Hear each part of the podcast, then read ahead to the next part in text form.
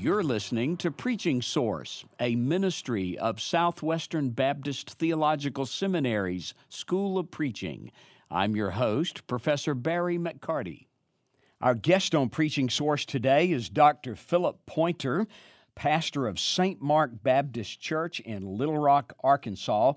And uh, in over 25 years of ministry, he's been uniquely qualified to speak to us today about tailoring the sermon to all ears. And uh, Dr. Pointer, I, I, I, have noticed in your background you have served a diversity of churches in a diversity of communities. And so we want to talk to you about sermons for all ears. It's my joy to be here, and thank you for having me. Uh, how prevalent is the problem that preachers have communicating in in such a way that, that they only connect with people in the audience who are similar to them? I think that's a human problem, and um, it is especially an issue that preachers uh, should concern themselves with. We tend to gravitate toward our own tribe uh, because communication is easier uh, when we don't have to build cultural, educational, um, experiential bridges. Uh, but the preacher has to be called to uh, do more uh, than just communicate with his or her, his own tribe. I've got to communicate with uh, persons who are of varied backgrounds, uh, experiences, ethnicities, and so uh, it, it's it's a it's a human issue that the preacher has to work hard to overcome. Mm-hmm. You know, I'm I'm reminded the you remind me of the Apostle Paul, who if you if you just looked at his demographics, he belongs to a number of tribes that are very fierce about their identity. You know, a Jew isn't a Gentile, and uh, a Pharisee is not a Sadducee, and uh, and yet he, you know, made this bridge between all kinds of, of people. Is, is, that your vision for preaching? That a pastor has to say, "Hey, I am who I am," but I've got to, you know, walk a mile in somebody else's shoes here. Yeah, I, I think it's important. Uh, you know, Paul's personal mantra was, you know, in 1 Corinthians nine you know, to the Jew I became like uh, a ah, Jew. Uh, yes. Uh, to uh, to those without law became as one without law, but I'm under the law of Christ. Uh, the point is, he says, to uh, become all things to all men, so that I can win some. the idea is um, the preacher can't be rigid. and it's not a matter of surrendering identity. It's a, it's a matter of being sensitive to other persons and other other places with other experiences for the sake of the gospel. That's the intent. Uh, the, the point is that I want to remove any barrier that would prevent this individual from hearing clearly the gospel and giving them an opportunity to know the Christ who is able uh, to rescue their soul uh, mm. from sin. What uh, what are the what are the biggest dangers to a pastor who who either lets himself become culturally, racially, economically uh, linguistically uh, uh, siloed and, and not conscious of, of people who are different. What, what are the inherent dangers in that for, for preachers? Well, I think there, there's an eternal danger and a temporal one. Eternally, uh, we're going to be judged for our works. And um, the Great Commission is to take the gospel to all ethnos, to all ethnicities, to the whole world.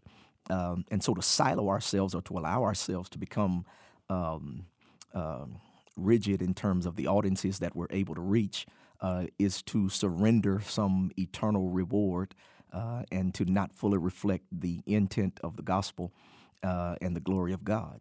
Temporarily, it just uh, keeps the preacher from um, the wonderful experience of diversity uh, that enriches and enlarges the soul. Uh, and so the preacher becomes um, uh, unable to get the benefit of what God is doing in the world and through other people. Uh, and so uh, that's that's the temporal danger. You miss out on so much uh, when you're not able to connect with multiple um, types of audiences. Wow, I I love the po- I, you you just sprinkled a number of positive terms in in your description of that dynamic of, of diversity. You you talk about rewards and benefits and, and blessings of, of that.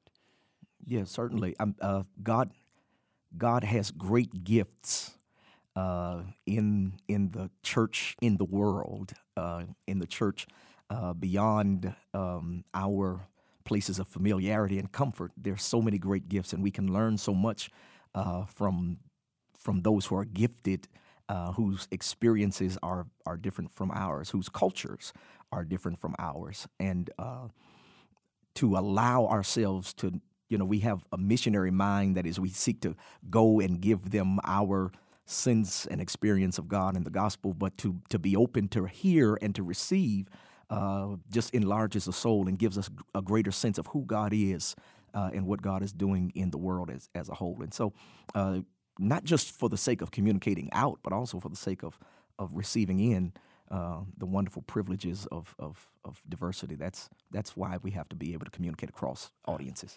Uh, Brother Philip, what, what are some practical ways that, that a preacher can think about connecting with, with an ethnically diverse audience through his preaching? I, I think it requires um, intentionality in terms of what we consume. Um, we have to read, obviously, across uh, ethnicities, socioeconomic lines, uh, across denominational lines. Uh, it's very important. I, I'd say all the time I don't care how many books you've read. If you only ever read people who you know you already agree with, you're not widely read.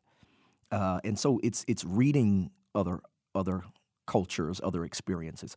It's also um, worshiping in other cultures and experiences uh, where you're not the main preacher, or you're not on stage, where you're not the the person who who has the primary responsibility to deliver the message.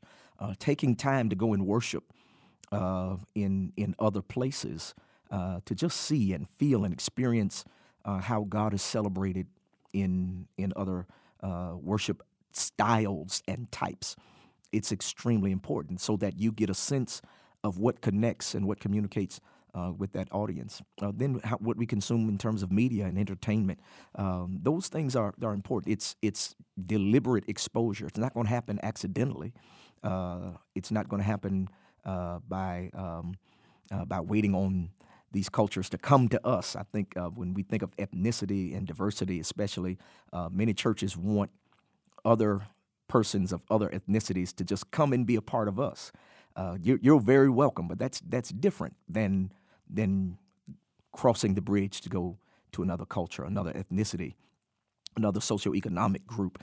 Uh, to say I'm not I'm not just saying you're welcome to come do what we're doing. I want to know what you're doing. I want to appreciate what you're doing and celebrate what you're doing. And in doing that, uh, we develop communication skills that allow us to reach people of all kinds. That, that's a profound insight, and I, I, I think you've identified a, a key to a lot of churches that would like to be more. They have a wish of being more diverse, but are are somewhat frustrated, clueless, or sometimes frustrated in being successful in that. So, but what I hear you saying is, no, no, no. The the, the answer is not waiting and being open.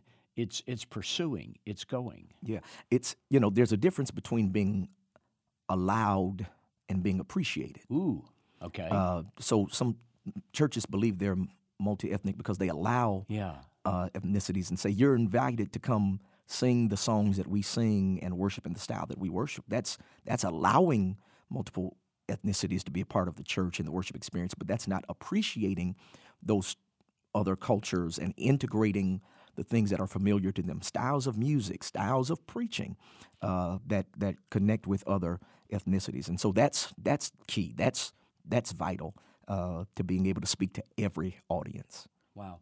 Have you ever been to Brooklyn Tabernacle in New York?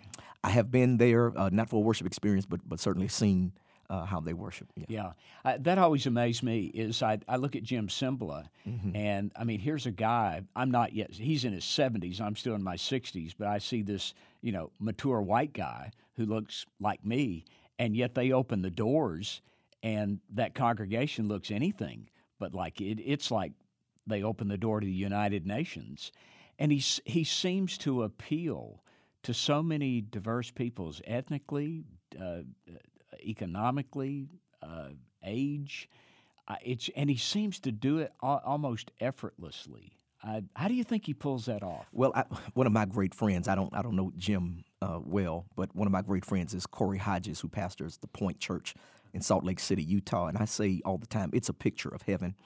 Uh, Hodges has, oh, I want to say now there are 45 nations or so represented uh, in that church. 45. 45 wow. nations from around the world represented in that church. And um, his its intentionality. It may it may look effortless, but it's intentionality. And what they do is they deliberately celebrate each culture, each person, even if you're the only person from your country or your tribe in this church, we will celebrate you just like the ones that have hundreds. And I think that intentional celebration of that diversity of each each culture, each ethnicity, each uh, background uh, causes that that sense of unity. Because unity is not uniformity. We don't all have to be alike to be together. Uh, we can be different. I think that's why the Lord has graced us with these varied differences. God is such a creative and artistic God uh, that He doesn't paint the wall white or paint the wall black. It's a it's a mosaic of of gifts and abilities and and music styles and languages that God brings together to make one beautiful picture of his glory and celebrating those things is how we're able to communicate. Wow. That uh, that's a beautiful analogy to to paint it the uh, the mosaic. Okay, there there are different ways. That, uh, there are a variety of ways that people can be different, uh, racially, ethnically, uh, economically, uh, demographically, by age. What any any other practical suggestions for pastors in in bridging all of these different kinds of demographic divides? You have to talk to people. Ooh, okay. you know, the, okay. I mean, one of the one of the great things is, and, and by talking I mean listen. Uh, to to bring in a group of of if it, if it's an if it's an age group that that seems to be missing in in your uh, congregation or in your context, uh, then you got to get with the group that's missing and say, hey guys, um, what speaks to you? What what what what causes you to feel a sense of community? Uh, where where are where are the places of um, of legitimate uh, need um, that that speak to your soul?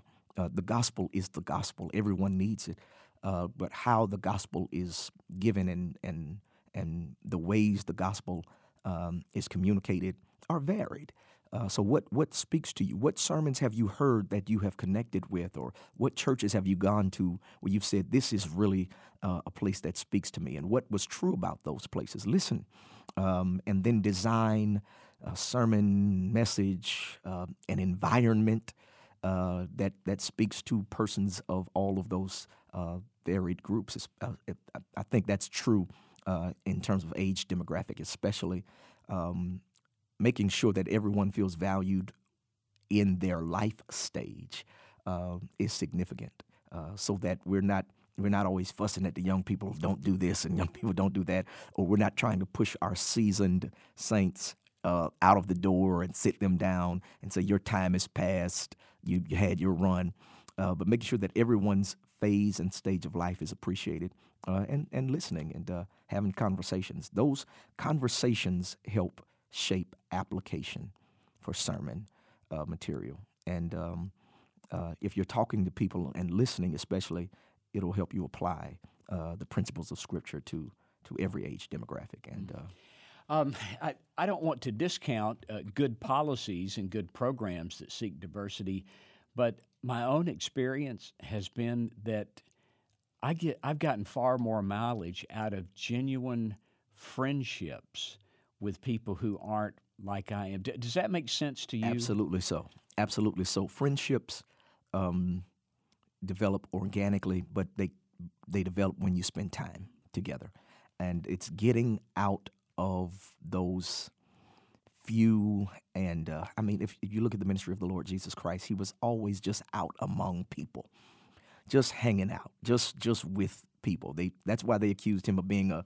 a drunk and a wine bibber. He's always just hanging out with people, um, and of course not in places and doing things that mess up our witness, uh, but certainly just not um, only going to the office and running back to the house. There's a there's a major thing called third space. That's that's not home. It's not work. Where's the third space in these people's lives.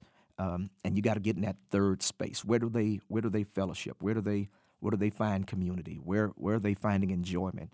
And being a part of those and and developing, spending time there will develop friendships organically, uh, and it'll it'll be um, organic develop friendships, uh, organically developed friendships, uh, will be a great help to to the gospel communicator. Yeah. Mm. Our guest on Preaching Source today has been Dr. Philip Pointer, pastor of St. Mark Baptist Church in Little Rock, Arkansas. We've been talking about tailoring the sermon to all ears. Dr. Pointer, thank you for being with us today on Preaching Source. Thank you for having me, and I hope this has been helpful. It has.